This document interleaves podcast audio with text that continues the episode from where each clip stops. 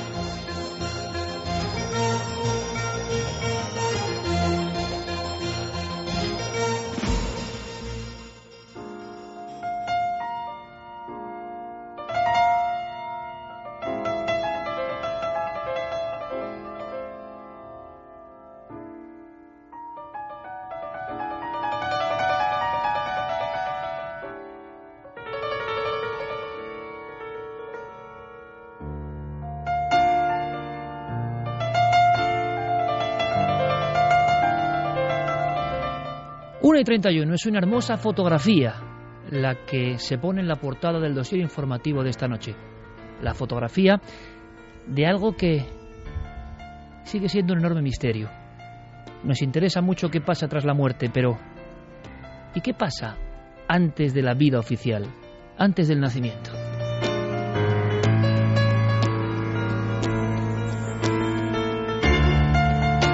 La fotografía puede ser la de un niño nos asomamos a la ventana a través de la ecografía, de la tecnología y los científicos empiezan a ver cosas que antes parecían imposibles, parecían increíbles.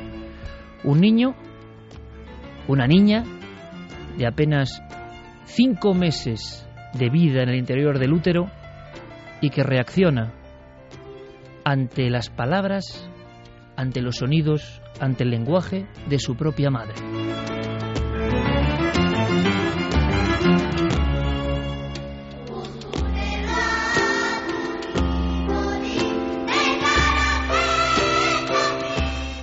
El lenguaje de los niños.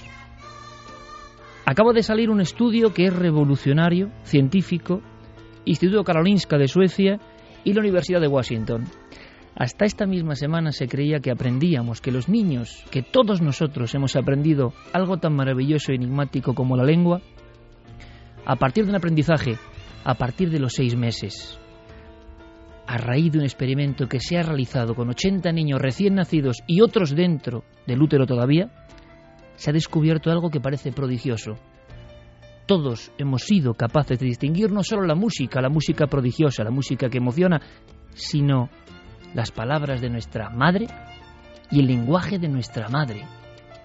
Cuando hablamos al otro lado de ese mundo que es el útero materno, antes de la luz, antes de ver la vida, el niño no distingue otras lenguas, pero sí distingue la lengua en la que le habla su madre, aunque no lo diga su propia madre. Es decir, se ha quedado con unos conceptos que serán ya importantísimos para toda su existencia. No se aprende fuera, se aprende dentro. Y eso es un abismo todavía por explorar.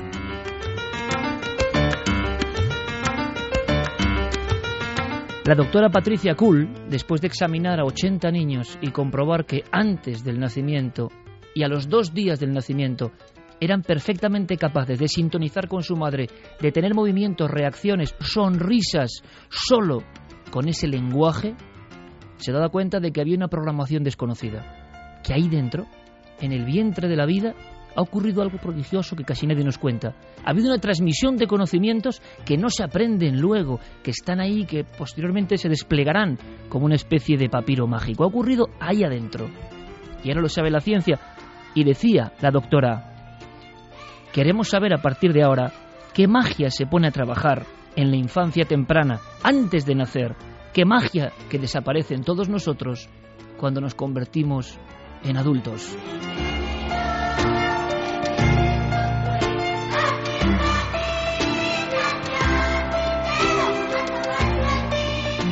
Concluyen algunos científicos en la más importante revista de medicina del mundo pediátrica que el aprendizaje del cerebro empieza muchísimo antes. ¿Pero cuándo? ¿En qué momento? ¿En qué momento algo tan complejo, complicado como el lenguaje empieza a despertar en nuestro interior? Por lo tanto, ampliando el concepto, ¿cuántas cosas que no sabemos han pasado antes de nacer. Estamos programados por lo que vivimos antes de nacer. El experimento continuó en Suecia y en Washington. Los niños sonreían dentro del vientre de su madre ante determinadas músicas.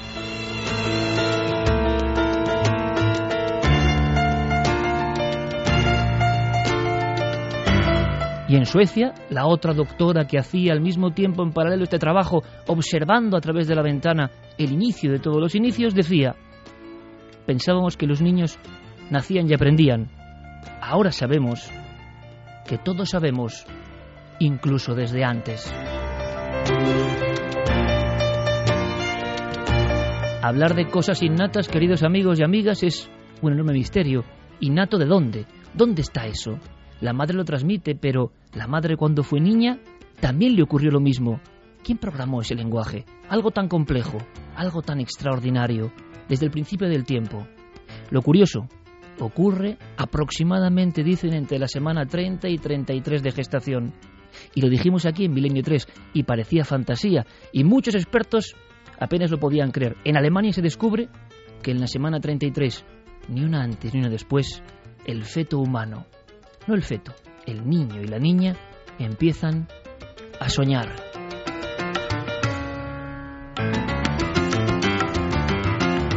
¿Y con qué sueña alguien que no ha visto nada nunca oficialmente?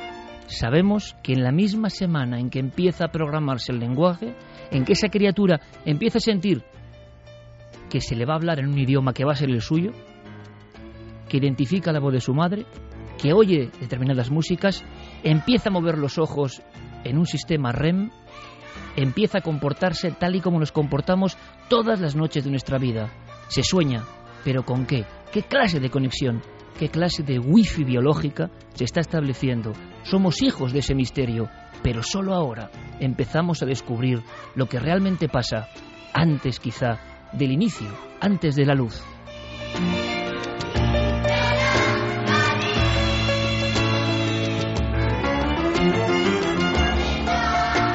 1 y 37, esta canción maravillosa en homenaje a mi querido amigo, al maestro Jerry Martínez, que me la descubrió. Son niños cantando en un idioma ancestral. Están cantando en romaní, en la lengua de los gitanos. Están hablando de un mundo casi desaparecido. Lo curioso es que detectamos esa sensibilidad. Sentimos algo. Seguro que mucha gente siente algo en estas voces de niños. Jerry me contaba, Iker, siempre que pongo esta música, siempre un montón de gente dice, ¿dónde está? ¿Cuál es? ¿Quiénes son estos niños? Niños y niñas sin nombre. ¿Qué sentimientos se remueven en nosotros? Quizá es el mismo que nosotros sentimos en el vientre de nuestra madre ante determinadas coordenadas. En el fondo, la construcción de eso tan complejo, y no biológico quizá, que es el alma humana, se está construyendo y somos sensibles a ello. Curiosamente, todavía quedan noticias tan hermosas como esta, fotografías tan hermosas para un programa como el de hoy, que por desgracia es todo lo contrario. Hablamos de el otro signo del ser humano. Pero qué bonito. Estos niños, esta música, esta sensación de que ahora muchísima gente se estremece con algo y decimos, es que es la música, no. Quizá es algo más. Quizá es algo más que hemos aprendido antes de nacer.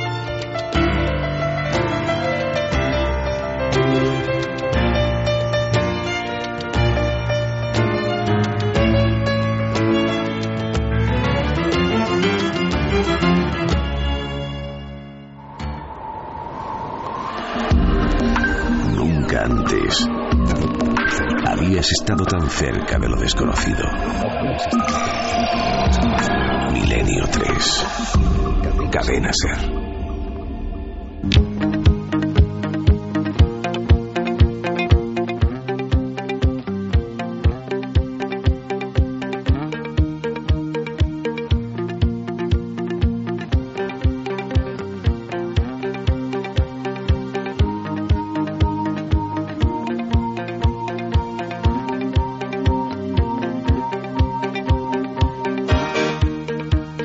Que sabemos nada en torno al inicio de la historia y al de nuestra propia historia, porque ¿y por qué olvidamos todo en los primeros años de vida? ¿Por qué hay una especie de solapamiento? Es otro enigma, despertamos a la vida, pero olvidamos todos esos maravillosos secretos que intentamos ahora, incluso científicamente, recuperar.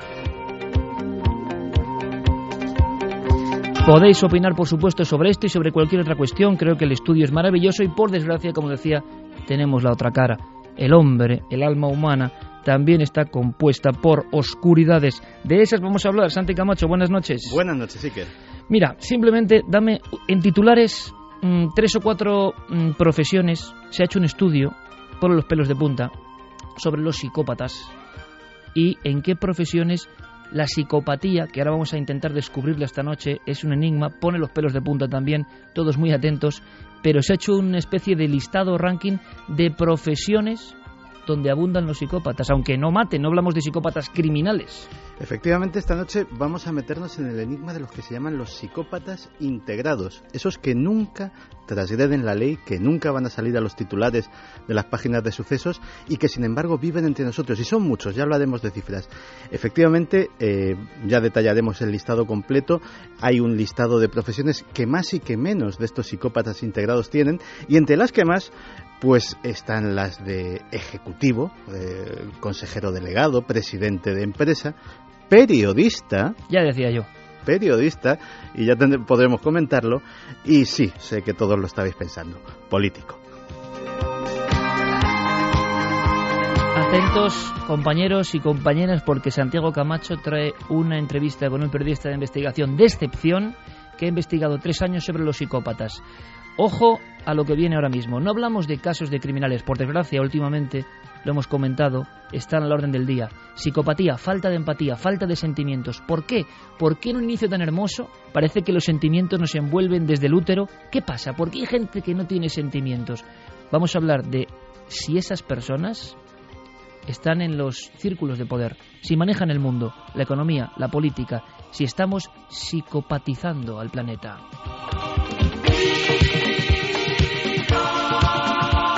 También vamos a viajar, Carmen, buenas noches. Buenas madrugadas, Iker. Porque hay dos puntos del planeta que merecen toda nuestra atención, misterios puros y duros. Uno de ellos está en Jerusalén y es que han salido resultados que se han estado llevando a cabo a nivel científico, eh, resultados que se han hecho en laboratorio sobre una tumba en Aceldama, en Jerusalén, que pudo contener la sábana santa. Pero además, Iker, se han descubierto enfermedades que al parecer surgieron en una época anterior y que ahora, gracias a estos estudios, se saben. Y de Jerusalén nos iremos a Venezuela, un nuevo triángulo de las Bermudas, en este caso muy cerca de la isla de San Roque. Y es verdad, menos mal que la primera postal era hermosa y estamos todos en ella, ¿no? Y es un hilo de esperanza porque desde luego el contenido, la realidad es así, la actualidad también. Egipto, un suceso terrorífico. Javier Sierra, compañero, buenas noches. Muy buenas noches, Iker. Efectivamente, hace una semana el principal periódico egipcio, el principal eh, rotativo cairota, Al Aram, publicaba una noticia que nos ha dejado a todos un tanto estupefactos. Sin dar nombres, eh, hablaba de cómo la policía había llegado tarde a una barriada a las afueras de Giza, donde se encuentran las famosas pirámides y uno de los arqueológicos más intensos del mundo y eh, llegaban tarde a detener lo que se estaba realizando allí, que era un asesinato ritual de un niño, eh, aparentemente movido por un brujo local eh, que había incitado al secuestro y a la matanza de esa criatura para poder acceder a una vieja tumba egipcia, para poder aplacar a los espíritus que protegían el lugar. Llegaron tarde, pero la investigación está abierta. Estaba Nacho Ores en el Cairo cuando ocurría todo esto y tenemos información sorprendente, de verdad. El mundo de los mitos, los ritos, los demonios y la magia negra alrededor de las tumbas faraónicas. Por si faltaban pocos elementos y por desgracia también ocurre con sangre y en una barriada y pone también la carne de gallina. Iremos a México y viajamos por todo el mundo. Javier Crez Campos, compañero, buenas noches. Buenas noches, sí, claro. Eh, ¿Ha pasado algo? ¿Culpan a unos perros. Cuéntame en escena, por favor, y luego volvemos el misterio. Pues la escena es terrible. En un cerro mágico de, México eh, se han producido en menos de un mes eh, hasta cinco muertes, cinco cuerpos hallados eh, con muertes en extrañas circunstancias. Parecen muertes agresivas. Las fuentes oficiales aseguran que puede tratarse de una jauría de perros, pero los vecinos que viven en esa zona concreta creen que se trata de algo mucho más oscuro y ellos describen, hablan de una escena que se ha repetido desde hace unos días hasta esta parte, casualmente desde que se están produciendo esas apariciones de, personas. Eh, son un grupo de personas muy altas, rubias, vestidas eh, con unos trajes naranjas, con unas túnicas naranjas, que cada noche, o que noches como la de hoy, enfilan un sendero que se abre al inicio de esa zona, cerca del cementerio de la localidad, y suben hasta ese lugar, hasta esas cuevas y unos vestigios antiquísimos de una pirámide en la zona, donde se han encontrado esos cinco cuerpos. Cinco cuerpos en extrañas circunstancias, como digo, que algunos relacionan ya con un rito ancestral eh, de adoración al sol.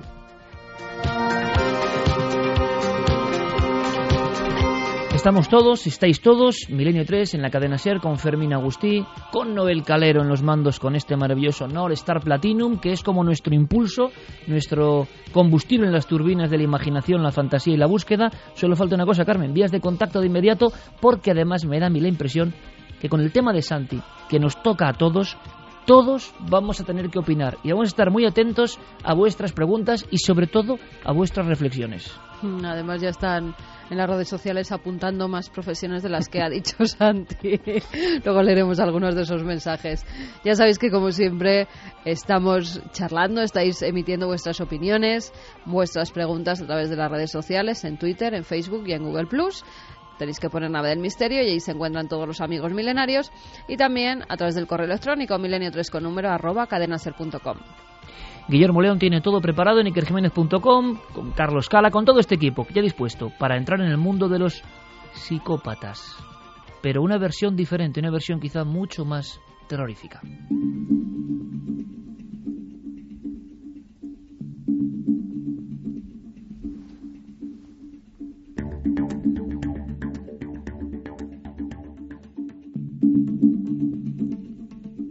Una y 47. Quizá, Santiago, haría falta una descripción por parte de un profesional para empezar a trabajar en este dossier. Hemos hablado con el doctor Gaona, porque todos incluso empleamos, ¿verdad? El término, eres un psicópata. Pero ¿qué es? ¿Qué es la psicopatía? Em, ¿Se puede producir en cualquier momento de la vida? ¿Está también escrita en ese código antes de nacer? ¿Afecta a todo el mundo? ¿Podemos tener contacto con ella? ¿El psicópata acaba siendo un criminal? Mm, ¿Se puede curar uno de ser psicópata? Hay muchísimas preguntas, pero sobre todo lo intrigante es si estamos siendo manejados por grandes decisiones de personas que en el fondo, si se analiza, son psicópatas. Vamos, si te parece, Santiago, con la primera referencia. Doctor Gaona, un psiquiatra de mm, absoluto prestigio y más de tres décadas trabajando, entre otras cosas, con la psicopatía. ¿Qué es? Un psicópata es una persona con una escasa resonancia afectiva, es una persona que le resulta difícil ponerse en el lugar del otro a la hora de, por ejemplo, percibir un nivel de sufrimiento determinado, es decir, que carece de algo tan esencial en nuestra sociedad, entre aquellas personas que vivimos de una manera armónica, que es la empatía. Lo que sucede es que muchas personas se interpretan o igualan que la palabra psicópata, para empezar, es una enfermedad y no lo es es un trastorno antisocial de la personalidad. En definitiva, es una manera de ser. Primer punto perfectamente anotado. Santi, has hablado con Ronson, que es una figura que tú prácticamente veneras. Hacía mucho tiempo que no veía a Santiago Camacho tan impactado por una entrevista. Has hablado largo y tendido y me decías, ya verás, Iker, cada cosa que cuenta es una perla para debatir. Eh, él es el que de alguna forma también eh, te hace llegar esta idea de las profesiones con más alto índice de psicopatía. Pero aunque sea brevemente, ¿quién es este tipo? Pues John Ronson es, eh, como muy bien has dicho, un personaje que me ha impactado, sobre todo porque tengo el privilegio de conocer a alguien que ya había leído sus libros anteriormente y que le tenía, y más después de conocerle, eh, por probablemente el periodista de investigación más brillante de esta generación, y dicho así de, rotundo. Es, eh, es una de esas personas que cuando la tienes delante pues tienes la sensación de que está ahí para beberse la vida entera, para vivirla intensamente y sus libros son, son prueba de ello. Eh, ha sido de los pocos periodistas que han tenido el privilegio, vamos a llamarlo así, de que sus peripecias han sido llevadas al cine. Lo interpretó Iwan McGregor en aquella película Los hombres que miraban fijamente a las cabras, que según me contó le gustó mucho y que aunque la gente no se lo crea, refleja muy fielmente lo que, lo que vivió a la hora de escribir aquel libro y eh, pues incluso de refilón le hemos llegado a tener aquí, porque fíjate que eh, hace apenas un mes o unas, o unas semanas teníamos esa grabación en el Bohemian Group eh, que había conseguido el periodista Alex Jones, pues en ese momento en que Alex Jones estaba con su cámara de vídeo mm, agazapado entre los matorrales sacando esas imágenes de las que sacamos el audio, a su lado codo con codo, estaba ni más ni menos que John Ronson. Es decir, es un hombre eh, que eh, ha tocado temas absolutamente diversos a él mm, como a nosotros, en eso tiene mucho de milenario. Eh, le interesan sobre todo esos temas que no se llegan a, abordar en los grandes medios de comunicación, a pesar de que él trabaja en The Guardian y es un periodista, muy serio, ¿no? y es la auténtica, una de las estrellas del periódico. Los, los reportajes de, de, John Ronson, pues siempre terminan levantando ampollas porque trata temas efectivamente que muchas veces eh, la sociedad o sus propios o sus propios jefes no perciben como potencialmente noticiosos y sin embargo él le acaba sacando la punta que realmente tienen. Hacemos una cosa Santi para conocer a Ronson, la entrevista personal que has tenido con él, ponemos un primer aldabonazo y luego me cuentas eso de las profesiones que, que pero para que veamos este hombre se ha metido tres años a investigar cómo los psicópatas, de alguna forma, están manejando el mundo. Esto asusta mucho, ¿no? Si pensamos en lo que es un psicópata, y que siempre va asociado el término muchas veces a criminología, a criminalidad, a asesinatos. ¿no? Escuchamos. A veces sí son los líderes en la sociedad y es un poco aterrador pensar que estemos premiando el comportamiento psicópata. Tal vez el capitalismo esté hoy en día tan infiltrado por parte de los psicópatas que a su vez ha remodelado la sociedad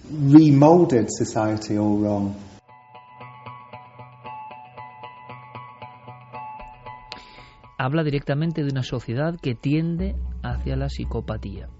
Em, primero, había establecido una lista, que yo creo que esto es muy interesante y todo el público va a estar a favor o en contra o añadiendo cosas, para que veamos que esto no es hablar de un individuo solitario, que por desgracia existe, que de repente va y mata a alguien porque no tiene sentimientos, sino que, eh, de alguna manera, esto puede tener una influencia en toda la vida cotidiana nuestra, de cualquier persona.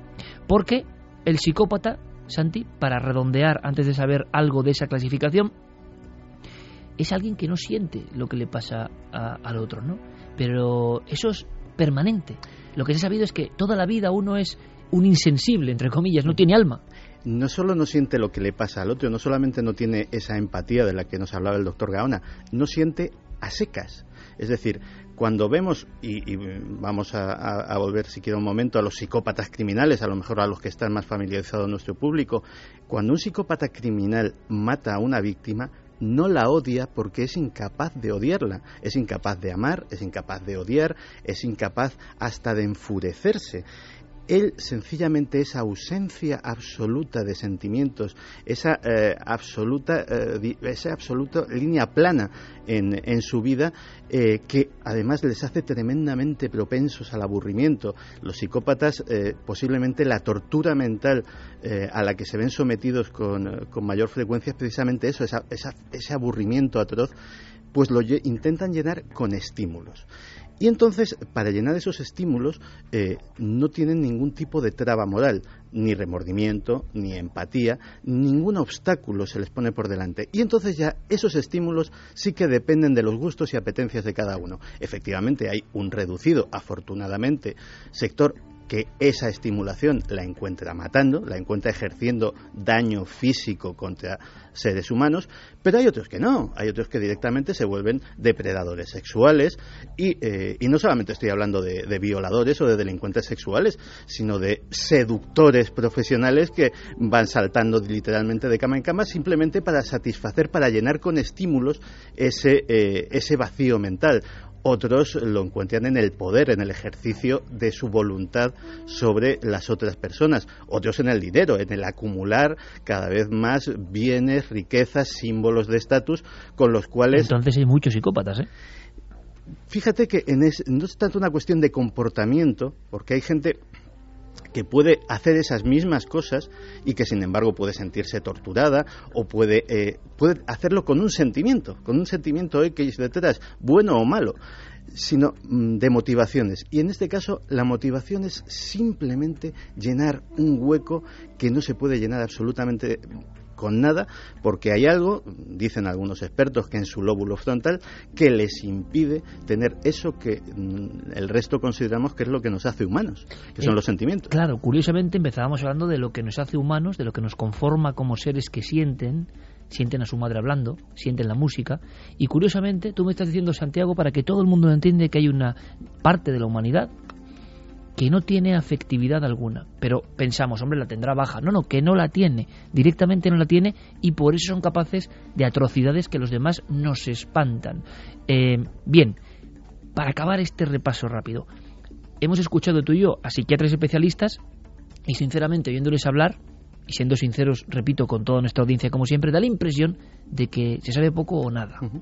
O sea, no se sabe, se intuye el lóbulo frontal, algún tipo de, de defecto, pero puede ser genético o no, puede aparecer en la infancia o no, ocurre en familias estructuradas y perfectamente confortables o no. Es decir, que no se atrapa la psicopatía, que es una cosa como un fantasma de la humanidad. ¿no? No, no, es un, es un absoluto es un absoluto misterio.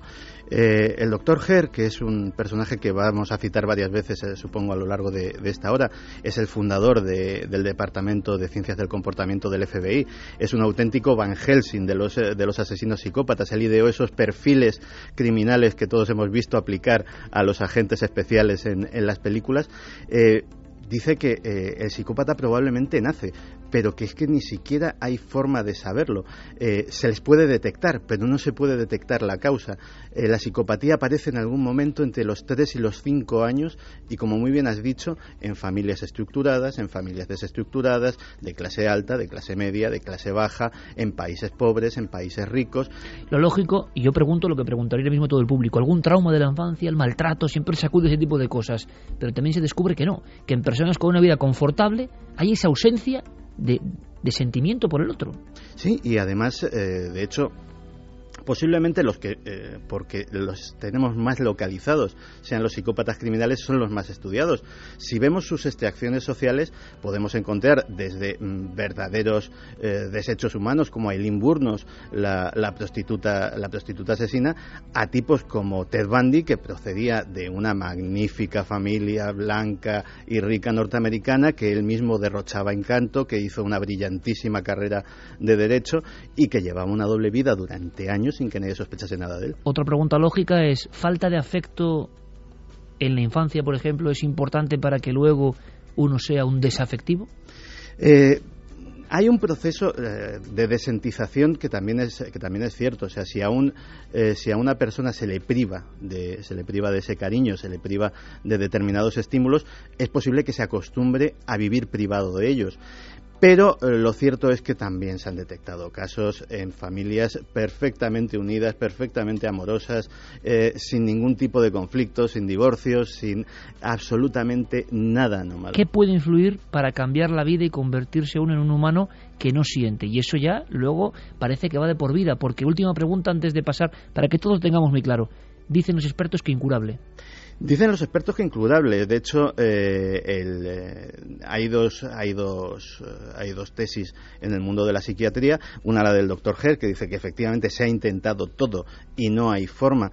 Eh, porque realmente, eh, y la otra es la que dice que es que no están enfermos, es decir, no se puede curar a alguien que no eh, padece nada, porque eh, no nos olvidemos de que por en el caso de los psicópatas criminales son perfectamente imputables porque no son personas que tienen una realidad distorsionada, que ven cosas, que oyen voces, que algo les impulsa a creer que todo el mundo... No están paranoicos, no, no, saben perfectamente lo que hacen, saben distinguir el bien y el mal y eh, sencillamente les da igual.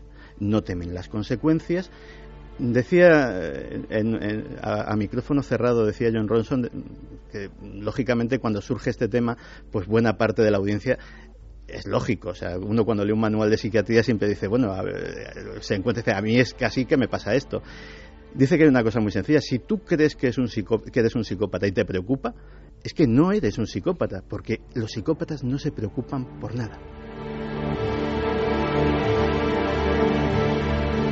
Si te parece, Santi, ya ampliamos el debate ahora mismo. Lista de profesiones que tienen un mayor índice de psicópatas según este estudio. Y estamos hablando mm, de mucha gente, porque eh, según la psiquiatría eh, las cifras varían mucho, porque los estudios todavía están muy en mantillas, pero las más optimistas hablan de un 3, 4, 5% de la población y las más pesimistas hablan de un 15%. Es decir, estamos hablando de muchísima gente. Eso es que vas tú por la calle, cualquier calle, y hay eh, de cada 100 personas, que no son muchas, hay 5 que tienen esto. Esto... que, no tiene- que no tienen por qué, evidentemente, saltarte al, al No, no, no, navaja. no, simplemente no sienten. pero que pueden ser mucho más peligrosas en otros ámbitos de tu vida, en la pareja, en el trabajo, en los negocios. Fíjate, vamos a con esa lista. La lista la elaboró el profesor Kevin Dutton, que es eh, uno de los mayores expertos eh, en el tema, es el catedrático de, de psicología en Cambridge y ha consagrado prácticamente su, su vida al estudio de, de este enigma. Y elaboró una lista con las 10 profesiones que más porcentaje de psicópatas tienen eh, en, su, en su staff y las 10 que menos, curiosamente. Vamos con las 10 que Venga, más. y podemos opinar en cualquier momento, compañeros. Y por supuesto, mil litros con números rocadanasel.com, Facebook y Twitter en Nave del Misterio. Porque creo que esto trae cola, ¿verdad, Carmen? Ya imagino que hay muchísimas opiniones al respecto. Vamos allá. Número 1. Consejero delegado, alto ejecutivo, presidente de empresa. El mundo empresarial llevado a sus más altos límites. Número 2. Primos hermanos, abogados.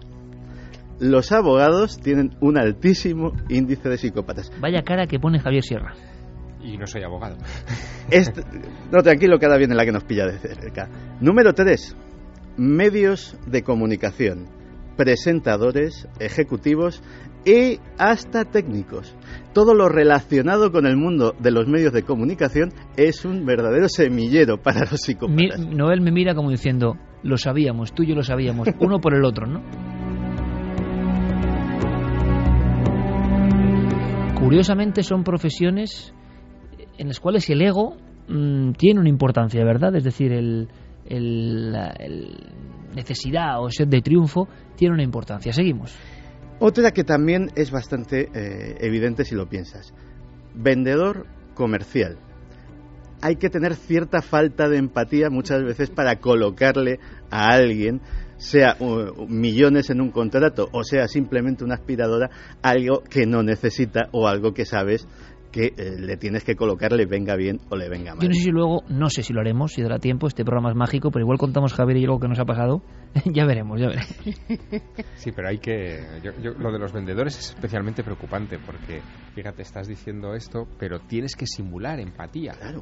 O sea, No, no, es que los psicópatas simulan muy bien la empatía. Los psicópatas, eh, eso es una de las cosas, se ve en los psicópatas criminales, pero también está estudiado en los psicópatas integrados, son perfectos simuladores de los sentimientos que no tienen. Es más, eh, las personas que no los detectan les consideran personas más sensibles que la media, porque en cierto sentido cosas como la humildad de la que carecen, cosas eh, como la empatía de la que carecen, cosas como los sentimientos humanitarios los exageran, los, eh, los traen, los escenifican y los escenifican también que son más evidentes que los del resto de nosotros. Santi, aunque sea 10 segundos de margen, porque ahora todo el mundo, ¿sabes lo que está haciendo todo el mundo? Cientos de miles de personas, preguntarse cómo es uno mismo, para ver si encaja con todo lo que estoy diciendo Santiago Camacho.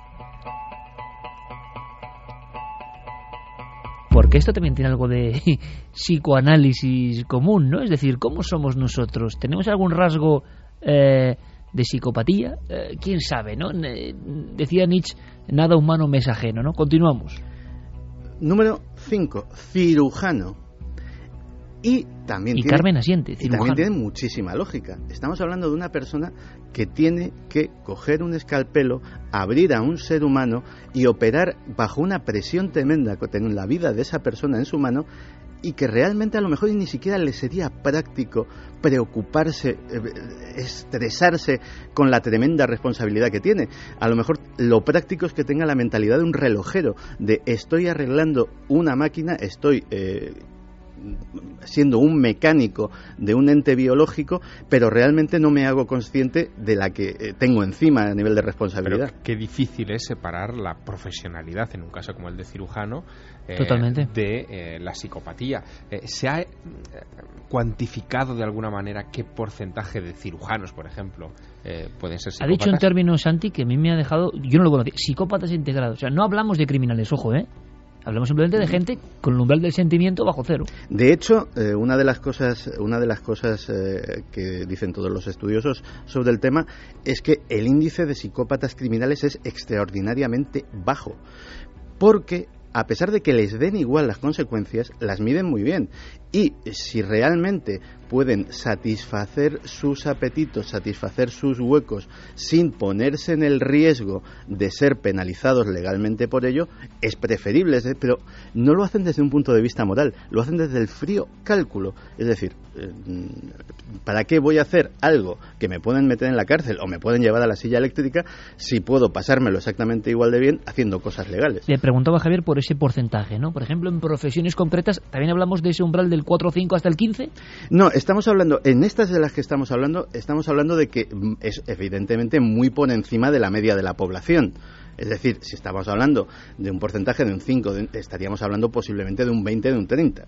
Es decir... Eh, sigue, sigue. Eh, periodistas. Y, también tiene cierta lógica. Muchas veces el, eh, determinados géneros del periodismo en los que eh, te ves eh, absolutamente sometido a eh, tremendas presiones en cuanto a miedo por tu seguridad personal, en cuanto a ver miserias humanas sin cuento. Lo que se ha dicho siempre del reportero de guerra viendo la desgracia a través de la cámara y que no siente nada y que la cámara le protege, ¿no? Pues muchas veces eso termina en una desentización absoluta. Pero hay una profesión que en esto le va muy a la zaga. Policías esta lista está dando muchísimas, muchísimas sorpresas. Que no lo decimos nosotros, ¿eh? no, lo dice, que lo dice el... el doctor Kevin Sutton de la Universidad de Cambridge. No vamos a... Porque ya la que va después de policías, esa sí que va a ser eh, de tirarse de los pelos a alguna gente. Número 8, clérigos. No encuentro la explicación, pero los estudios del doctor Sutton han llevado a esta conclusión. Y así lo contamos, como pues está puesto. Aquí lo apuntaban, ¿eh? En las vías de contacto lo apuntaban. Dice, ¿y los clérigos? Porque ¿no veis que no tienen nunca empatía con nadie? Hombre, es una opinión muy personal. Ahí, pero claro, es lo que estamos hablando. Lo que es personal el mensaje y personal la, la, lista del doctor Sutton. ¿La terminamos? Ya la escuchamos. La terminamos eh, con uno muy evidente y otro que no, lo podríamos imaginar ni en un millón de años. El evidente, evidentemente, es eh, servidor público desde el punto cargo público, políticos, gobernantes, eh, secretarios de Estado, etcétera, etcétera, etcétera. Burócratas en general. Sí. Y la novena, eh, me, he ido a la diez por no decirle, el, y la novena es chef, cocinero. No me preguntes por qué, pero según este estudio de, este señor de la Universidad de Cambridge, los chefs también tienen entre sus filas un altísimo índice de psicópatas. ¿Nuestro público qué dice, Carmen? De todo. De todo. es Álvaro... como un autoanálisis global. Álvaro dice, dicen las malas lenguas que para estar en el poder hay que prescindir de los sentimientos. Terrible. Coco Fernández, entonces no es que les falten sentimientos, es que los que tienen simplemente son todos negativos y horribles. A eso le llamo yo simplemente maldad. Antonio Carrión Pazo, el problema de fondo de todo esto, en mi opinión, es si nacemos con predisposición para actuar como un psicópata o nos lo van introduciendo en la vida por las costumbres, valores, un sistema capitalista que corrompe a las personas. es lo que decía un poco Ronson, Eso sí sería grave. Ronson lo que dice, aunque sea brevemente, Santi, es que como en altos mandos o en personas que modifican la sociedad eh, existe esa conducta, de alguna forma se está psicopatizando al resto porque los objetivos, formas de lograrlo, pisar a cualquiera sin resentimiento empieza a ser una forma de divulgar la psicopatía, ¿no? Bueno, que vivimos en una sociedad donde los psicópatas se tienen que sentir muy a gusto es, es, es evidente. Es decir, aquí se premia al frío, al calculador. Está mal visto que de repente viendo una película en un cine llores o muestres sentimientos. Es decir, todo lo que sea mostrar cierta condescendencia con el prójimo o empatía, eh, en fin, emociones en, ámbito general, está mal visto. Y lo contrario es lo que se premia. Javier, es que hace poco hablábamos del terrible caso de la niña de Almería y nos preguntábamos cómo, cómo un ser humano puede no detenerse ante la mirada de un niño de seis meses, de una niña que le mira y lo va a matar. Fíjate, claro, viendo esto, uno no ve una niña como la vemos nosotros, ¿no? Un niño. Hay un, hay un fenómeno editorial en los Estados Unidos de hace un año y medio, dos años más o menos, que, ha terminado llegando a España, pero no, no ha tenido ese, ese impacto, que era un libro de una educadora, de una madre china, eh, que era tremendo, se llamaba Amichua, el libro se titula Madre Tigre, Hijos Leones, donde, eh, estoy imaginando. claro, donde ella daba pautas precisas sobre lo blandos que eran eh, los sistemas educativos del hombre blanco y cómo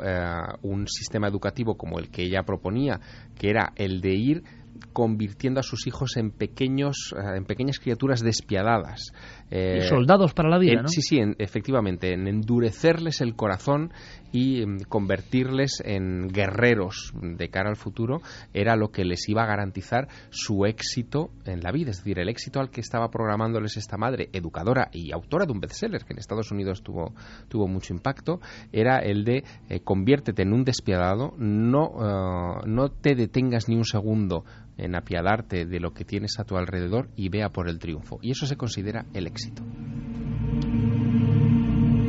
Tampoco extraña nada que algunas series que venden en todo el mundo sean, por ejemplo, de los crímenes eh, nórdicos, ¿no? Con todo mm. tipo de violaciones, aberraciones, y que se convierta en lo chico y todo el mundo lo lea, diciendo que divertido. Digo, no sé, porque parece obra, como decía, de un auténtico psicópata, ¿no? Pero eh, había una cuestión. Claro, nos queda también la lista de los 10 que menos, y esa también nos puede decir cosas significativas. Vamos del tirón, las 10. Las 10. Eh, cuidador de niños o ancianos. Las que menos. Las ¿eh? que menos.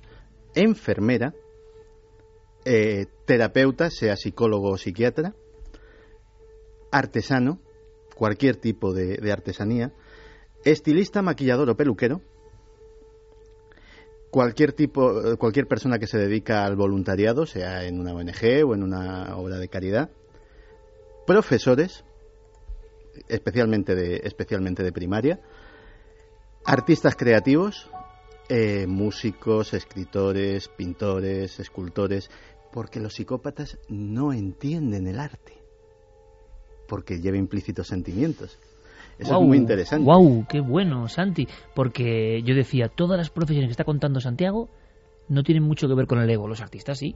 Sí, pero fíjate, eh, todas les une una palabra común eh, que, bueno, debería unir también a por lo menos una o dos de las de los más, eh, que es vocación. Es decir, es... El artesano lo ves clarísimo. Es gente muy el vocacional. El profesor lo ves clarísimo. Sí, señor. Y lo otro es un seguramente un intento de conseguir el éxito. Una ambición. Porque el artista que vemos genuino, el éxito le da más o menos igual. Él vive en su mundo, ¿no? Y quiere crear. Y curiosamente, dos, otra también muy evidente y otra también muy sospechada. Médico, es decir, antes concretábamos mucho en los cirujanos. Curioso. Médico y contable. ¿Por qué los contables Javier y yo poníamos ahora mismo una cara como estamos aprendiendo cosas, pero que encajan, encajan. Esto es curiosísimo. Y aunque sea ráfaga del público, rápidamente, Carmen. José Ruth dice profesiones como psicópatas, no hay que ser muy listo, matarife, dentista, guardias civiles de tráfico y taxistas. Esos son comentarios con mucho arte. de la gente. Claro, claro, dejarlo claro. Pero yo ya sabía que iba a haber mucho arte hoy. ¿eh? Darvos dice, creo que en la lista de profesiones le falta la de inspector de Hacienda. Hay cada uno. Cam, lo dicho, lo contado por el doctor Gaona encaja perfectamente en la profesión de abogado. Antonio Márquez, los psicópatas traen el mal en la sangre, nada de enfermedades mentales, ¿o no? Darbour nos dice que tiene que pasar la mente humana para que alguien llegue a ese estado de psicopatía. ¿Es maldad o es carencia? Crujeiras, hay que destacar que la psicopatía no implica necesariamente cometer hechos delictivos, pero sí indica un alto grado de peligrosidad criminal. La personalidad del psicópata es muy compleja, como lo son sus causas y por consiguiente su tratamiento. Saludos a los navegantes de la nada del misterio. Esther García dice más de uno va a irse a dormir descubriendo que es psicópata. Bueno, ese es un mensaje curioso, ¿no? Estamos aprendiendo hasta de nuestro propio secreto y misterio desde el principio, evidentemente. Pero hay un elemento que es fundamental esta noche y que va a dar mucho que hablar. Este tema da para varios programas, Santi, desde luego. Estamos aprendiendo de, de una cosa que está en la humanidad perfectamente, como ha descrito la Javier Sierra. El absoluto convencimiento desde pequeños que hay que vivir no para ser felices, sino para tener no sé qué demonios de éxito. Y eso eh, conduce hacia una espiral sin salida en muchas ocasiones.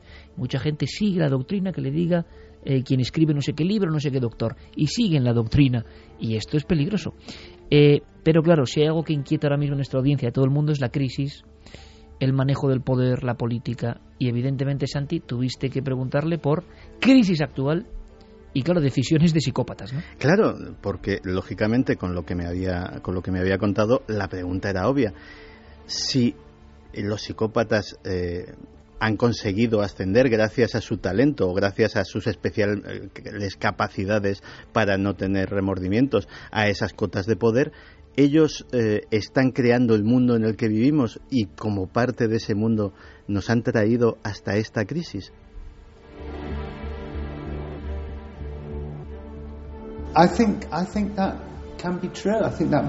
Puede ser verdad, ¿por qué no?, que sea el resultado de las personas psicópatas en el poder.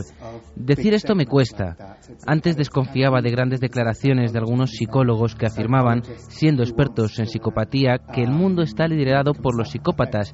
Antes desconfiaba, pero ahora, después de tres años ocupándome del tema, ya empiezo a pensar que tal vez sí sea cierto y que los psicópatas que ocupan posiciones de poder son personas con trastornos mentales que han remodelado la sociedad y sí que han influido.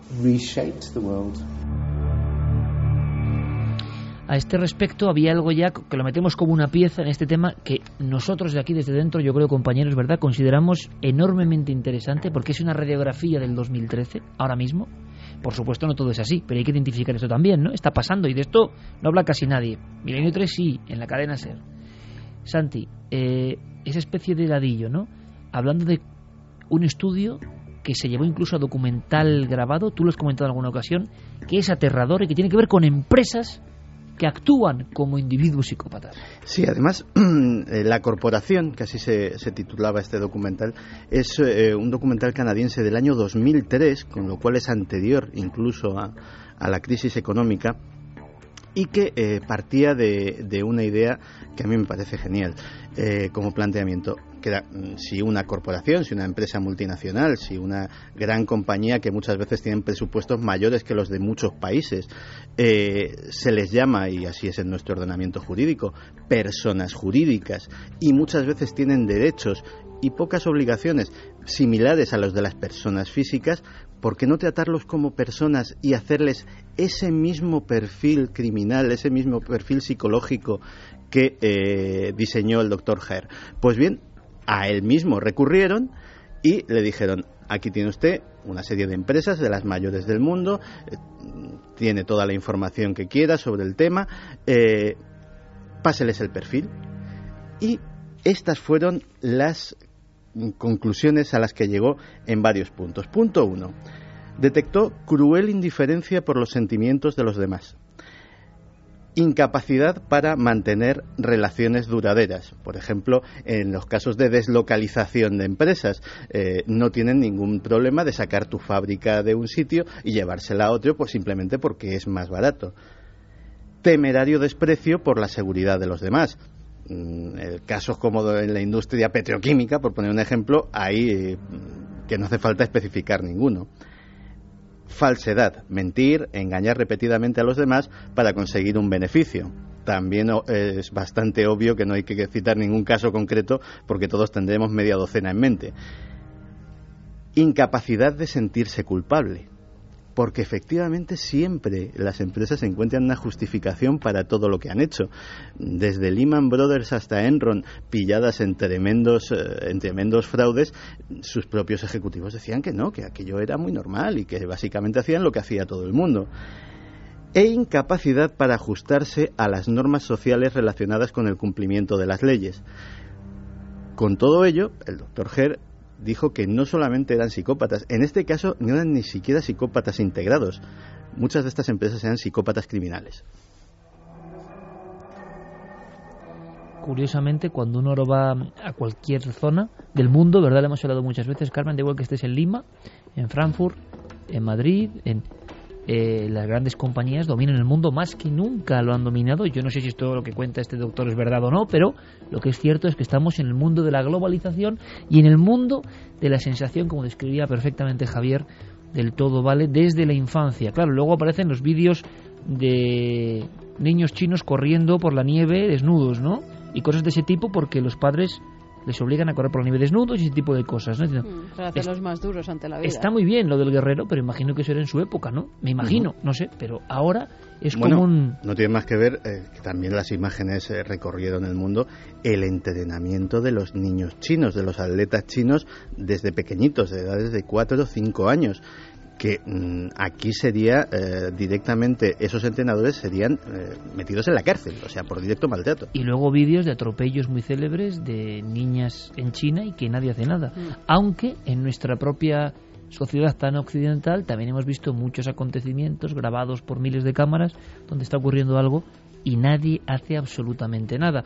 Quizá por temor, ¿no? Que entonces no sería eh, psicopatía, sino una sensación de un sentimiento muy humano. Continuamos en esta interesantísima entrevista, Santi, sobre las tinieblas de la mente colectiva. ¿Le preguntabas a Ronson sobre psicópatas productivos? Sí, eh, porque, claro, estamos hablando de, eh, mucha gente, estamos hablando pues, a lo mejor de un 10% de, de la población, que mm, ¿Habría psicópatas buenos? Es decir, gente que a pesar de no tener, no tener sentimientos pues eh, pudieran ser personas productivas para la sociedad, personas beneficiosas. Fíjate que tenía hasta en mente a un personaje que cumple este perfil de lo que sería un psicópata. Bueno, el famoso señor Spock de Star Trek, que efectivamente el personaje se caracterizaba porque no entendía los sentimientos humanos, era fría lógica. ¿Podría existir un personaje así? Eso se lo pregunté a John Ross. Yo personalmente quisiera ser psicópata, quisiera no tener a veces ataques de ansiedad, de preocupación, de pánico, tensión, porque son sensaciones difíciles, complicadas de experimentar, desagradables. La ansiedad, además, es dolorosa, mientras que el psicópata no sufre, está encantado, no tiene esas sensaciones dolorosas de sufrimiento. El psicópata está contento con una sensación guay, no tiene preocupaciones. A veces quisiera ser un poco psicópata para no experimentar la ansiedad. Sin embargo, Robert Herr, que es mi gurú, me dijo que si no se vive la ansiedad, si no se vive la culpa y no hay remordimientos, solo crece en el espacio que no está ocupado ni la ansiedad, ni la culpa, ni los remordimientos, cosas malas, que en principio son manipulación, maldad, cosas retorcidas. Yo sí he encontrado alguna vez a personas que creen que se puede aprender algo de los psicópatas. Por ejemplo, hay un académico de la Universidad de Cambridge que afirma que podemos aprender de los psicópatas.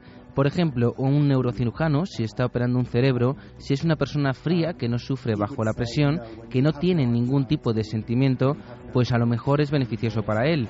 Pero en principio, según Robert Herr, mi conclusión también es que no podemos aprender nada de los psicópatas, solo cosas malas. Y creo que los aspectos que antes mencionaba, que me han hecho sufrir, como la ansiedad, la rigidez, el sufrimiento, la agonía, son los que me impiden ser un transgresor, ser una mala persona, ser un hijo de puta, y por muy difícil que sea tener sentimientos dolorosos, creo que es lo que nos contiene.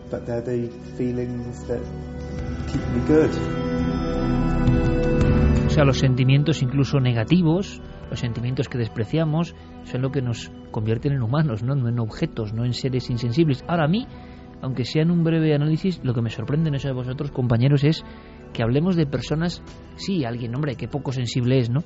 Pero personas sin sentimientos, es que yo no me acabo de creer que haya una, una ingeniería humana con cerebro, corazón, pulmones y que no tenga sentimientos. La cuestión es hasta qué punto esta sociedad que hemos creado y en la que vivimos eh, Deshumanización absoluta, ¿no? está creando psicópatas. Es decir, alguien que no es psicópata, que no tiene ese, ese defecto de serie, y sin embargo adquiere esa personalidad pues porque eh, a fuerza de ver escenas de violencia, eh, bien sea en películas o en series de dibujos animados cuando es un niño, bien sea en los informativos todos los días. Mira que lo hemos comentado en alguna ocasión, ¿eh? Claro, que eso te- no puede ser bueno. Claro, terminas también eh, entrando Claro, en esa en todos, esa línea. ¿no? Todos vemos eh, No, no, escenas todos, de todos. violencia así. ¿Por qué no acabamos todos siendo Y psicópatas? pero nunca como ahora, desde tan temprana edad. Claro, ¿eh? pero, nunca. pero Iker, eh, al ver esas escenas, los niños, habrá muchos niños de la misma generación que unos sean psicópatas y otros no, y han visto las mismas escenas de violencia todos. Sí, sí, la y cuestión han es visto la muerte de otros niños en la televisión y han visto un montón de cosas. ¿Por qué unos desarrollan esa psicopatía y otros no? ¿Es algo a nivel celular? ¿Es algo a nivel genético? ¿Es, que algo a nivel cerebral? se ¿Es algo...? Claro, eh, esa es otra opción, ¿no? Se habla de la posibilidad de una cuestión genética. Ha habido que a mí autores. me parece, que me sigue pareciendo lo más misterioso que hay, eso de las cuestiones genéticas todavía me parecen increíbles. pero ¿De dónde se replican? Es como lo del principio del programa. ¿De dónde? ¿Dónde está el principio de esos genes? ¿De dónde? En nuestros genes hay genes de los primeros padres, no lo olvidemos. La gente cree que son sus genes. No, no, es que esto viene de muy atrás, ¿vale? ¿De dónde? Pero hay autores que lo afirman, ¿no? Sí, hay autores que, que de hecho y, y lo documentan en trabajos con, con casos eh, que de padres psicópatas o de padres con fuertes tendencias psicopáticas salen hijos psicópatas. Inclusive, Pero es educación. Claro, eh, eso es lo interesante de estos estudios. Inclusive cuando las tendencias psicópatas del padre han hecho que los hijos se críen en otro ambiente, que sean eh, recogidos por otra familia o incluso eh, o incluso pues eh, por los abuelos o cualquier otro, otro tipo de cosas. Es decir, es, es muy complejo. Fíjate que eh, a todos ahora mismo nos está costando, nos está costando mucho eh, ver o intentar intuir lo que hay dentro de esas mentes. Yo he encontrado un fragmento en una película, en una película relativamente reciente, donde un personaje, un personaje icónico además que todos que todos nos va a venir a la mente, el Joker, el eh, archienemigo de Batman, nos da un atisbo, nos abre una ventana de lo que puede ser la mente de un psicópata. De verdad tengo pinta de tener un plan. ¿Sabes qué soy? Soy un perro que corre detrás de los coches. No sabría qué hacer si alcanzara uno. ¿Sabes? Actúo sin pensar. La mafia tiene planes. Los polis tienen planes. Gordon tiene planes. Ellos maquinan. Maquinan para controlar sus pequeños mundos. Yo no maquino. Intento enseñarles a los que maquinan lo patético que es que intenten controlarlo todo. Así que, cuando digo, ah, ven aquí, que no tenía nada personal ni contra ti ni contra tu novia, tienes que saber que digo la verdad. Se describe perfectamente una escena que ahora comprendemos perfectamente, que tantas veces ocurre y dices, ¿cómo es posible, no? ¿Cómo es posible que alguien humano haga esto? Bueno, pues claro, dentro de esta mentalidad sí puede ocurrir. Le preguntaste a Ronson sobre psicópatas criminales y no criminales, ¿no? Sí, le pregunté, porque claro, eh, ya que tenemos esa, esa dicotomía, tenemos esos eh, psicópatas acaparadores de titulares eh, que, que a veces tienen hasta fans, cosa que siempre me ha parecido un poco, un poco extraña, eh, y esos psicópatas anónimos, esos psicópatas invisibles, ¿cuáles podrían resultar más peligrosos para la sociedad? Well, in pure statistical terms, Es difícil, pero creo que los psicópatas empresariales son más peligrosos que los psicópatas que asesinan. Piensa en el número de víctimas que ocasiona un empresario psicópata, el número de puestos de trabajo que destruye, las personas que se pueden suicidar porque están en situaciones extremas, las personas que nunca han tenido una oportunidad porque el sistema les ha echado fuera. En términos puros, cuantificables, el número de víctimas de los empresarios psicópatas es mucho mayor que el de los psicópatas asesinos. No, declaraciones tremendas, ¿no? Pero que este hombre, después de su investigación de tres años, cree que son absolutas verdades. ¿Y qué opina el público? Porque yo creo que esto nos toca un poco a todos, ¿no? Pues sí, Juan Diego Lozano dice dónde quedamos los científicos y o escépticos somos psicópatas por ir fastidiando muchas de las ilusiones que tiene la gente. ¡Ey, qué bueno eso, eh! Científico, hombre, científico, hay un abanico amplísimo Científico de también son los, científicos, cir- ¿no? los cirujanos, ¿no? Y Claro, también los y- médicos y unos entran dentro de los psicópatas y otros no. Y escéptico no sé a qué se refiere con la palabra escéptico, pero de verdad que mm, sí, sí, es el frío calculador, eh, pegado a lo racional. No está mal, no está nada mal. Janet Ruiz dice, todos llevamos dentro un psicópata en potencia. Siempre le he dicho a mis hijos que dentro de nosotros hay una lucha del bien y el mal y depende de ti a quién dejes salir. Miguel Ángel Moreno, también los no psicópatas matan. ¿Dónde está el mayor porcentaje de asesinos? ¿Entre los normales, entre comillas, o los psicópatas? Claro, es que la gente eh, mata por ira, mata por celos, mata por sentimientos, mata muchísimo.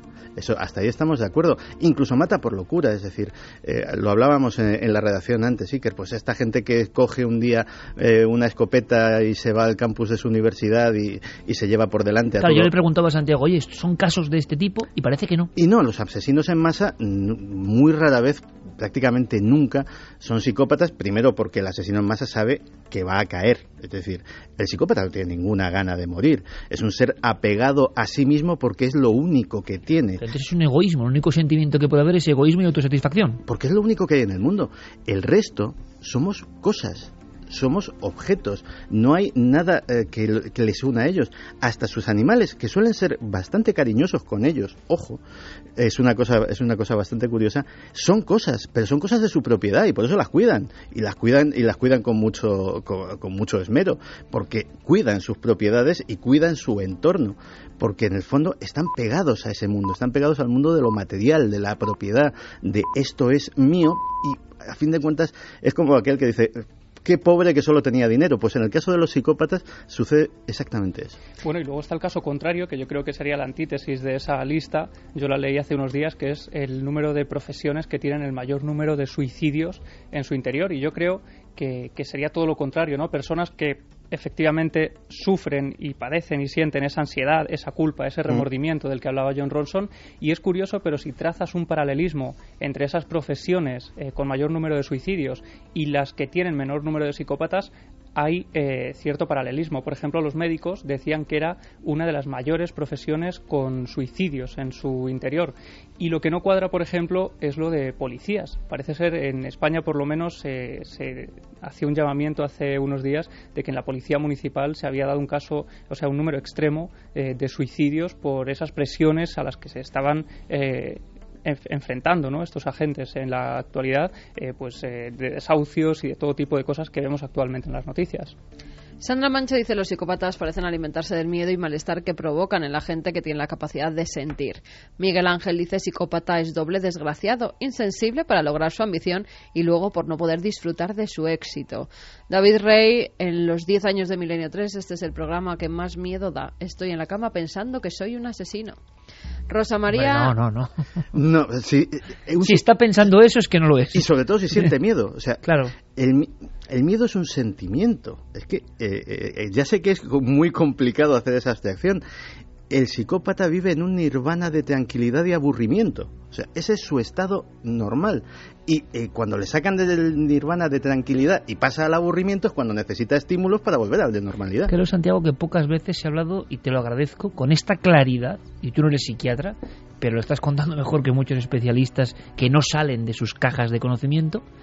Con esta normalidad se está hablando de un sentimiento que nos parece, a mí por lo menos, verdad, es que lo veo imposible.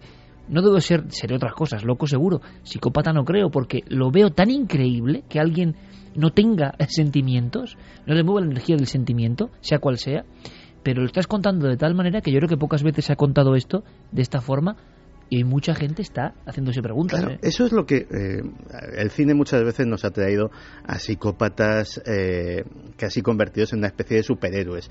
El caso más conocido, Aníbal Lecter. Ejercen cierta fascinación porque hay características que nos gustaría poder imitar. La sangre fría, la, la inteligencia no tanto como capacidad intelectual, sino como una infinita capacidad de cálculo que tienen. Eso es lo que les ayuda a triunfar tanto en el crimen como en el resto de las profesiones a las que se pueden dedicar, porque no pierden la calma absolutamente por nada, no se estresan, Lo que asumen, decía Javier, eso se premia hoy en día. y asumen riesgos. Poco emotivo y cerebral, cerebral. Sí, y asum- son capaces de asumir riesgos impensables para el resto de nosotros por las consecuencias no solamente eh, morales o, físicas, sino a veces por las consecuencias para el propio ego, el, el sufrir una humillación. A ellos les da igual cómo les veas. ellos no hacen nunca el ridículo, nunca se van a sentir ridículos, nunca se van a sentir humillados, porque para sentirse humillado te tiene que importar lo que tú pienses de mí. Y como no me importa, la humillación es una cosa que está fuera de mi espectro. Ana Romero dice, cirujanos y cocineros psicópatas, entiendo que para abrir en canal un cuerpo humano tengas que ser frío, pero para hacer salsas... Es curioso porque hay, algunos reportajes y documentos de eh, personas que se encargan de preparar los cadáveres, eh, en fin, de todo tipo de cosas que nos parecen imposibles y uno dice, ¿es porque se ha hecho ya profesional? ¿Se ha hecho escudo y no le da miedo la muerte? ¿O es porque hay algo de falta de empatía y uno puede trabajar eh, no sé, embalsamando los cadáveres, con todo el respeto, ¿eh? pero, pero que nos impresiona, ¿no? Y ahora se abren incógnitas. Miguel Ángel dice, escuchando esta noche el programa, testiguo desde el sentido del humor, pero verás que tengo vecinos que son auténticos psicópatas, emulan muy bien, empatía con los demás, pero de puertas para adentro no sienten nada por el otro y son temibles. Todo un clásico. Yo también lo atestiguo, Miguel Ángel. Yo tenía vecinos psicópatas, te lo aseguro. Silian dice, yo siempre he creído erróneamente que un psicópata ocuparía una, una profesión donde no se expusiera mucho a la sociedad al contrario que lo que dices, porque son profesiones que se... Claro, eso para un psicópata criminal es lo ideal. Y de hecho eh, normalmente un psicópata criminal tiene eh, la tremenda ventaja de ser prácticamente invisible y de necesitar eh, que equipos muy especializados vayan detrás de él porque mm, puede prescindir de cosas y de elementos como puede ser la seguridad de un hogar, como puede ser una familia, como puede ser cosas que para nosotros son esenciales. Pero eh, es que hay gente que no se dedica al crimen y hay gente que precisamente alimentar su ego, como puede ser eh, una persona que quiere triunfar en una determinada área social, mismamente en los medios de comunicación, pues sí, estamos marcados ahí, estamos marcados precisamente. Es decir, que nadie se... medalla de bronce. nadie se siente ofendido por figurar en esta lista, que nosotros vamos por partida doble, por medios de comunicación y por periodistas. Bueno, pero luego estaban los escritores, ¿no? Que no eran, entonces eso nos apacigua. O artistas, oye, que tú eres una artesana también. gracias. Carmen hace sus collares, ¿eh? o sea que arqueológicos, o sea que ahí la, ahí la mitad de la pareja nos salvamos, por lo menos. Alberto Bubu dice, yo he sido comercial algún tiempo de venta directa y es de traca. Para un psicópata en algunos sectores de este mundo es perfecto. también a nivel de abogados dices, hombre, o es un gran profesional o hay que tener el cuajo para defender a este tío, por ejemplo, que mató a la niña de Almería. Es que uno dice, no hay humano que sea capaz, por muy profesional que sea, de defender a un tipo que ha matado a una niña de seis meses. Bueno, pues lo hay. O al que ha matado a sus hijos. O, el que, sea. El que sea, si es que esto. Daniel dice: Yo creo que la psicopatía también puede crearse o desarrollarse, sobre todo en casos de acoso que terminan vengándose. Si no le torturaran, igual no cometería actos criminales, aunque a estas personas una sola mirada los traumatiza. ¿A ti te parece que este tema está generando como un impacto especial, verdad? Sí. Eh, Fermín Agustí, por favor, eh, buenas noches. Buenas noches, Iker. Eh, cuéntame, 2 y 36. Pues Milenio 3 ya es trending topic en Twitter. Quiere decir que este tema, gracias, Fermín, ves, está tocando el cerebro colectivo, porque yo sé que muchas personas hoy están aprendiendo cosas que no sabían. Yo, ojo, el primero, el primero de todos. No, y te hace pensar en qué psicópatas hay a tu alrededor también. O, en ti mismo. O en ti mismo, elementos... si tienes otros elementos de psicopatía o no. Claro, claro, porque, porque es así, ocurre así. Yo creo que es un primer dossier, es una primera parte, es un primer eh, elemento que hemos puesto ahí y que evidentemente, Santi, habrá que seguir investigando de esta forma en la mente humana, porque es increíble. Ahora entendemos algunas cosas. Ahora, es verdad, yo me he quedado también con lo que decía Javier, eh, las tendencias y hablaremos. Tú sabes que te planteo un programa, ¿no? Y lo haremos. Estoy en ello. Santi creo que va a hacer un programa que va a ser La Traca Viva, que es los tejedores de tendencias. ¿Y qué hay detrás? Tendencias sociales e ingeniería social. Eh, pero claro, Javier lo ha dicho perfectamente, en mi opinión. Se premia eso. Se premia eso. Es un débil, es un enloquecido el que siente, el que empatiza.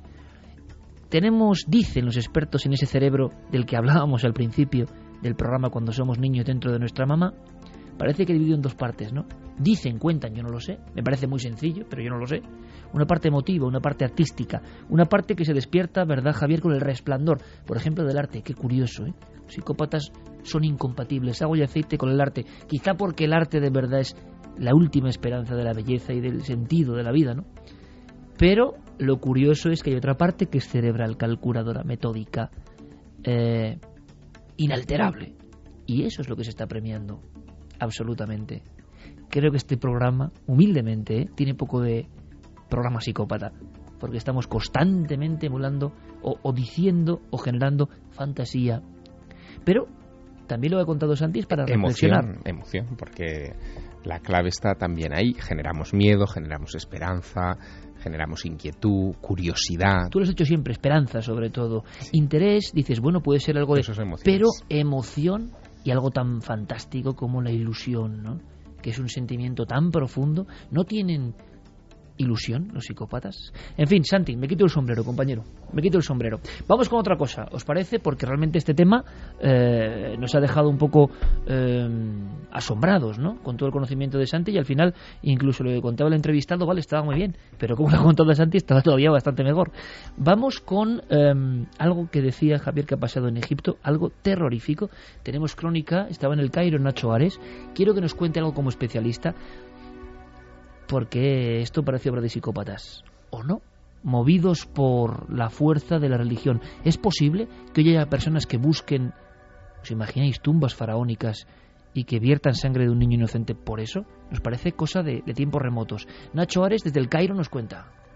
La noticia desde luego es estremecedora. Degollado un niño egipcio como sacrificio para hallar tesoros faraónicos desde nuestro punto de vista occidental quizás nos puede repeler este hecho, desde luego, que así tiene que ser, ¿no? Sin embargo, entra muy de lleno en lo que es la dinámica de pensamiento, sobre todo del mundo tan supersticioso que tienen los egipcios actuales, ¿no? muchos de ellos de religión eh, musulmana. Tenemos la errónea idea de pensar de que el, Islam eh, rechaza este tipo de supercherías y sin embargo es quizás una de las religiones que, más convive ¿no? con tipos de, de rituales mágicos y en ocasiones lo que podríamos denominar nosotros hasta eh, diabólicos.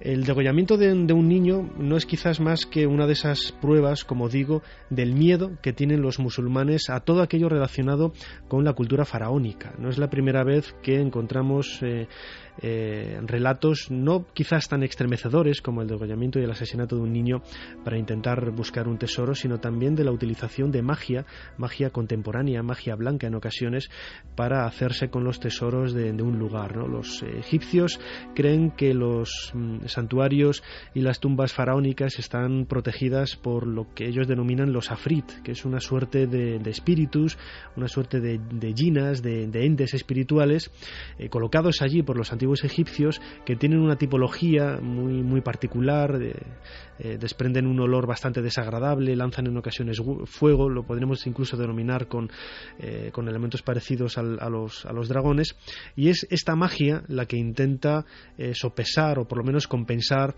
la fuerza de estos afrit, de estos espíritus malignos. No es extraño, no es extraño aunque a nosotros nos resulte estremecedor el encontrar este tipo de, de noticias. Es un caso muy extremo, no es nada común en Egipto, pero desde luego nos habla de ese mundo de la superstición que podemos encontrar en el Egipto actual siempre que hablamos eh, dentro del mundo del Islam y su contacto con el mundo de los faraones.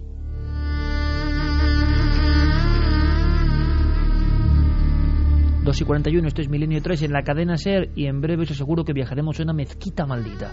En el corazón del Cairo, una mezquita dominada de alguna forma por estos genios, jeans los Genum, el mundo de África y el mundo del Islam también unidos por una serie de apariciones y ritos de los que no sabemos casi nada. Esta escena en sí es de, por desgracia, de novela de investigación y creeríamos que es para eso. Un niño sacrificado por buscadores de tumbas faraónicas que aún esperan bajo la arena.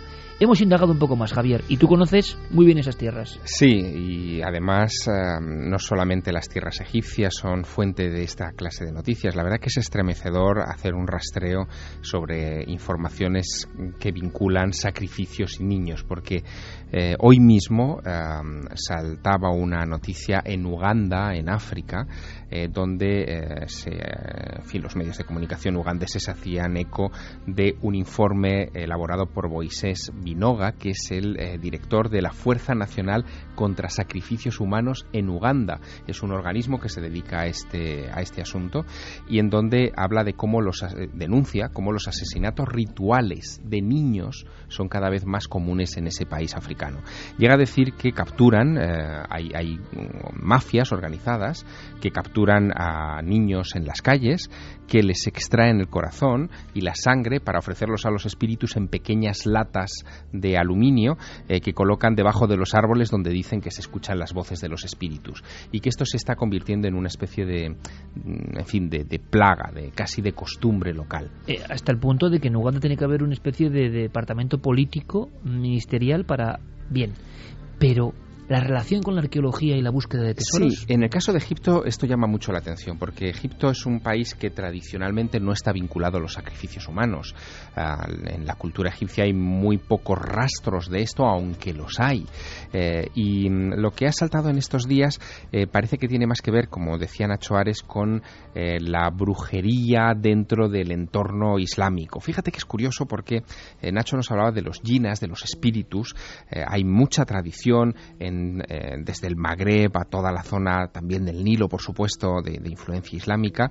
Allí la palabra clave es eh, shour, que es magia negra. Eh, se cree mucho en el mal de ojo. Este tipo de creencias son, son muy comunes en la población. Aunque sea una población religiosa islámica, hay un porcentaje muy elevado de gente que le tiene respeto a este asunto y otro porcentaje no poco elevado que también lo practica. Y es curioso porque, por ejemplo, hay términos muy, muy en el mundo árabe que definen muy bien esta situación.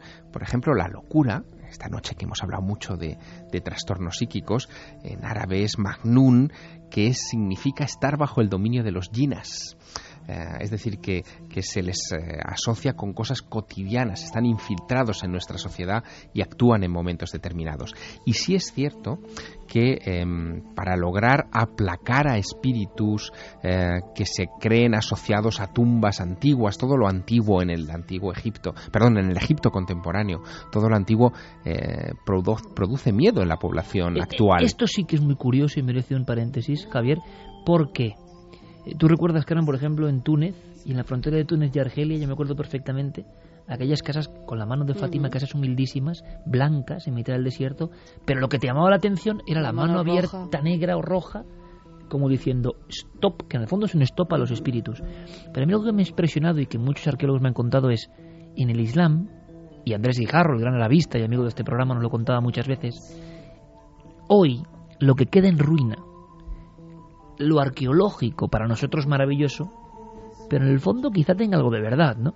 Lo arqueológico es el mundo de los espíritus. Está guardado las ruinas, los sarcófagos, las momias, evidentemente, pero también los emplazamientos, las ciudades deshabitadas de la arqueología antigua, están dominados por los espíritus. Si uno accede a los diarios de excavación de cualquier misión eh, egiptológica, mm, desde el siglo XIX hasta nuestros días, eh, se va a encontrar siempre eh, alguna referencia en el momento de abrir una tumba que ha permanecido intacta durante los últimos 2.000, 3.000, 4.000 años, siempre hay alguna referencia a cómo la población que está actuando, digamos, de ¿no? de, en fin, de operarios para, esa misión extranjera, cómo eh, se retrae. Em, incluso intentan no estar presentes allí o ponen pegas eh, porque hay una superstición muy extendida. Por lo tanto, el hecho de que esta noticia que ha dado el periódico más importante del Cairo la semana pasada, hace justo una semana hoy, eh, sobre el sacrificio de un niño para mitigar fuerzas diabólicas y poder hacer un saqueo en toda regla en una tumba antigua, no es tan descabellada visto ese, eh, digamos, eh, bueno, esa actitud supersticiosa. Fíjate, yo le he preguntado a, Enrique de Vicente eh, sobre Nuestro gran amigo y asesor de este programa, ¿no? Él ha estado muchísimas veces en Egipto, conoce muy bien la cultura faraónica, su historia, pero también la cultura islámica contemporánea y hacía una valoración muy curiosa. Viene a decirnos que los sacrificios humanos, en el fondo, en el fondo, en el fondo, no son ajenos a la antigua cultura egipcia y lo escuchamos. Se usa el sacrificio humano para apaciguar eh, la ira de los dioses o de la propia naturaleza. Por ejemplo, en Heliópolis, según nos cuenta el historiador y sacerdote egipcio Manetón, cada día tres hombres eran sacrificados a una diosa. eh, eh, hasta que llegó un momento en que un faraón indeterminado, que él no menciona el nombre, ordenó que esos hombres fueran eh, reemplazados por animales. Y sin irnos de Egipto, fíjate, en la literatura monástica copta, eh, muy propia de este país, eh, he encontrado también historias muy curiosas. Por ejemplo, hay candidatos, hay historias de candidatos a la vida religiosa que antes de entrar en, en su monasterio sacrificaban a sus hijos.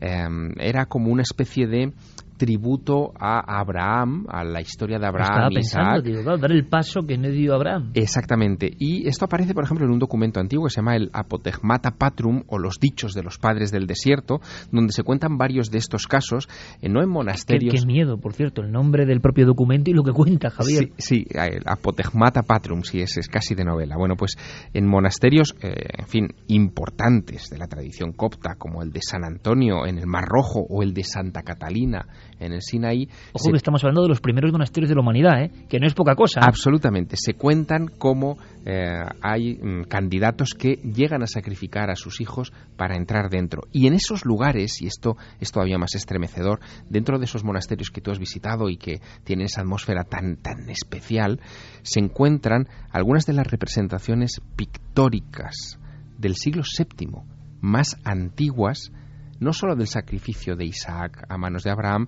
sino de otro mucho más oscuro que también cuenta el Antiguo Testamento, que es la de la hija de Jefta en el libro de los jueces. Y están ahí, representados en lugares prominentes, hoy tapados con otros iconos, pero que llevan ahí muchos siglos vigilando.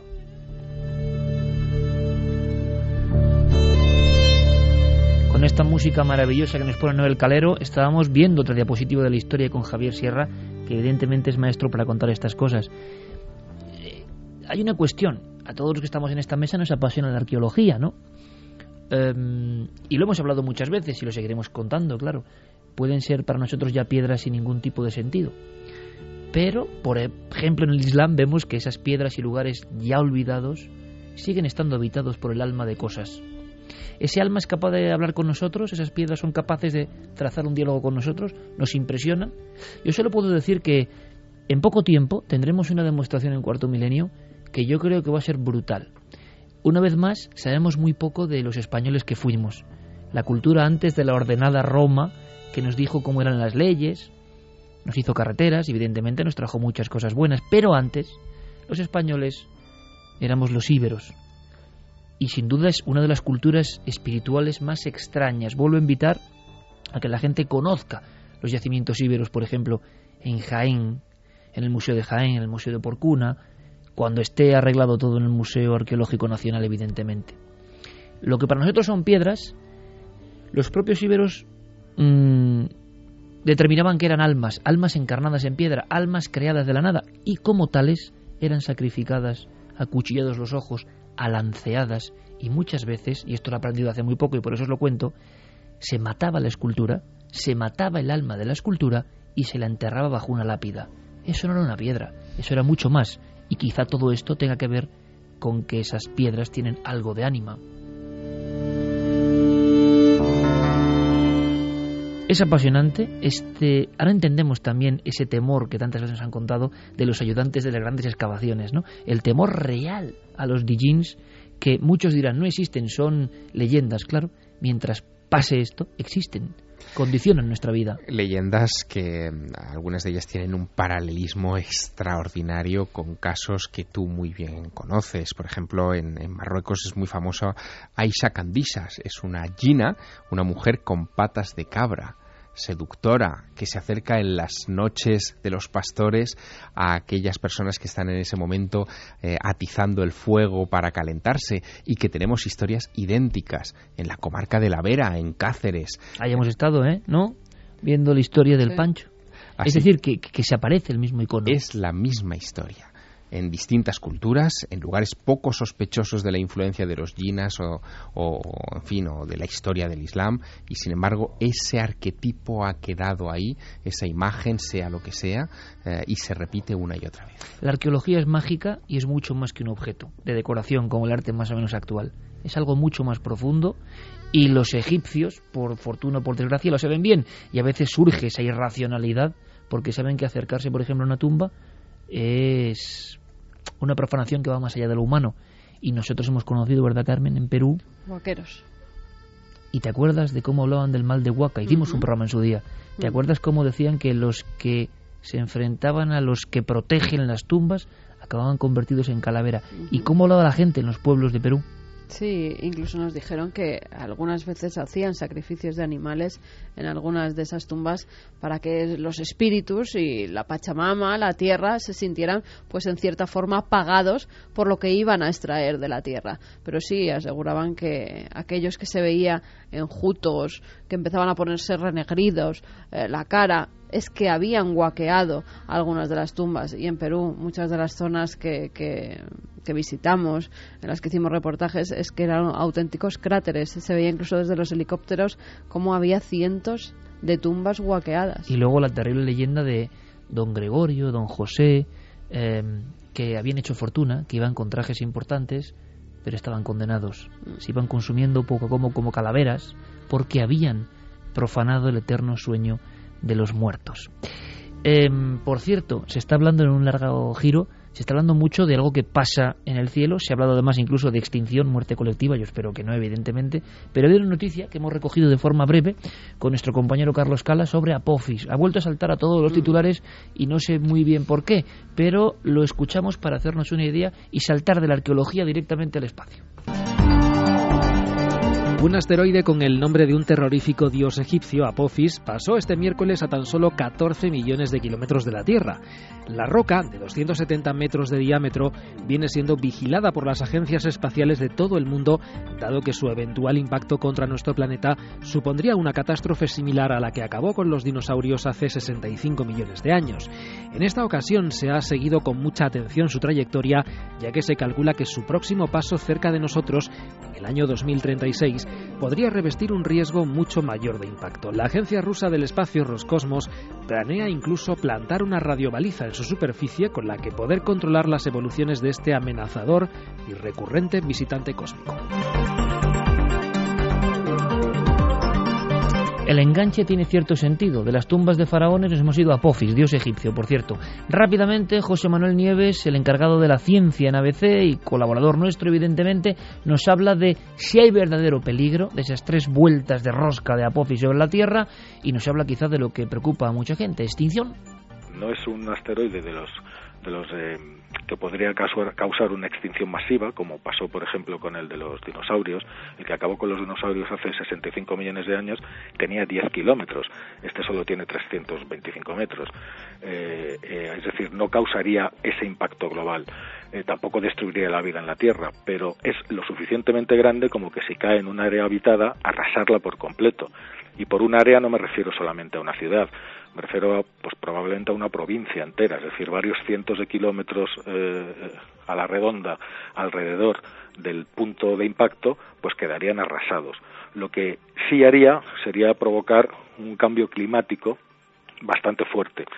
Eh, y ese cambio climático sí que podría afectar de alguna manera a las formas de vida. ¿no? El clima es fundamental para eso, pero no estaríamos frente a un episodio de, de gran extinción como ejemplo de algo que sepamos históricamente, eh, podemos recordar el, el que cayó en, Siberia en el año 1908, en Tunguska. Pues aquello fue una piedra que medía 50 metros, es decir, era seis veces más pequeñas, más pequeña que este, que este asteroide del que estamos hablando. Y lo que hizo fue arrasar 2.000 kilómetros cuadrados de tundra en Siberia. 2 y 57 ahora mismo, vendrán enseguida nuestros compañeros, ya están por aquí de los servicios informativos de la cadena SER para estar al tanto de todo y nosotros luego continuamos viajando, investigando, surcando el planeta. Bueno, José Manuel Nieves dice esto, pero sinceramente tampoco se sabe que un meteorito acabase con los dinosaurios. Se tiene como consenso, como se tenía esta semana como consenso que el lenguaje se aprendía a los seis meses. Ya no. Eh, y también se tiene como consenso que Tunguska era una piedra, pero parece que tampoco se tampoco se ha encontrado. Pero bueno, aquí hay una cosa muy interesante. Eh, acabamos de dejar la fecha del del 21 de diciembre de 2012 como fecha del fin del mundo, se nos vienen encima otras. Y ya las sabemos. La siguiente va a ser 13 de abril del 2029.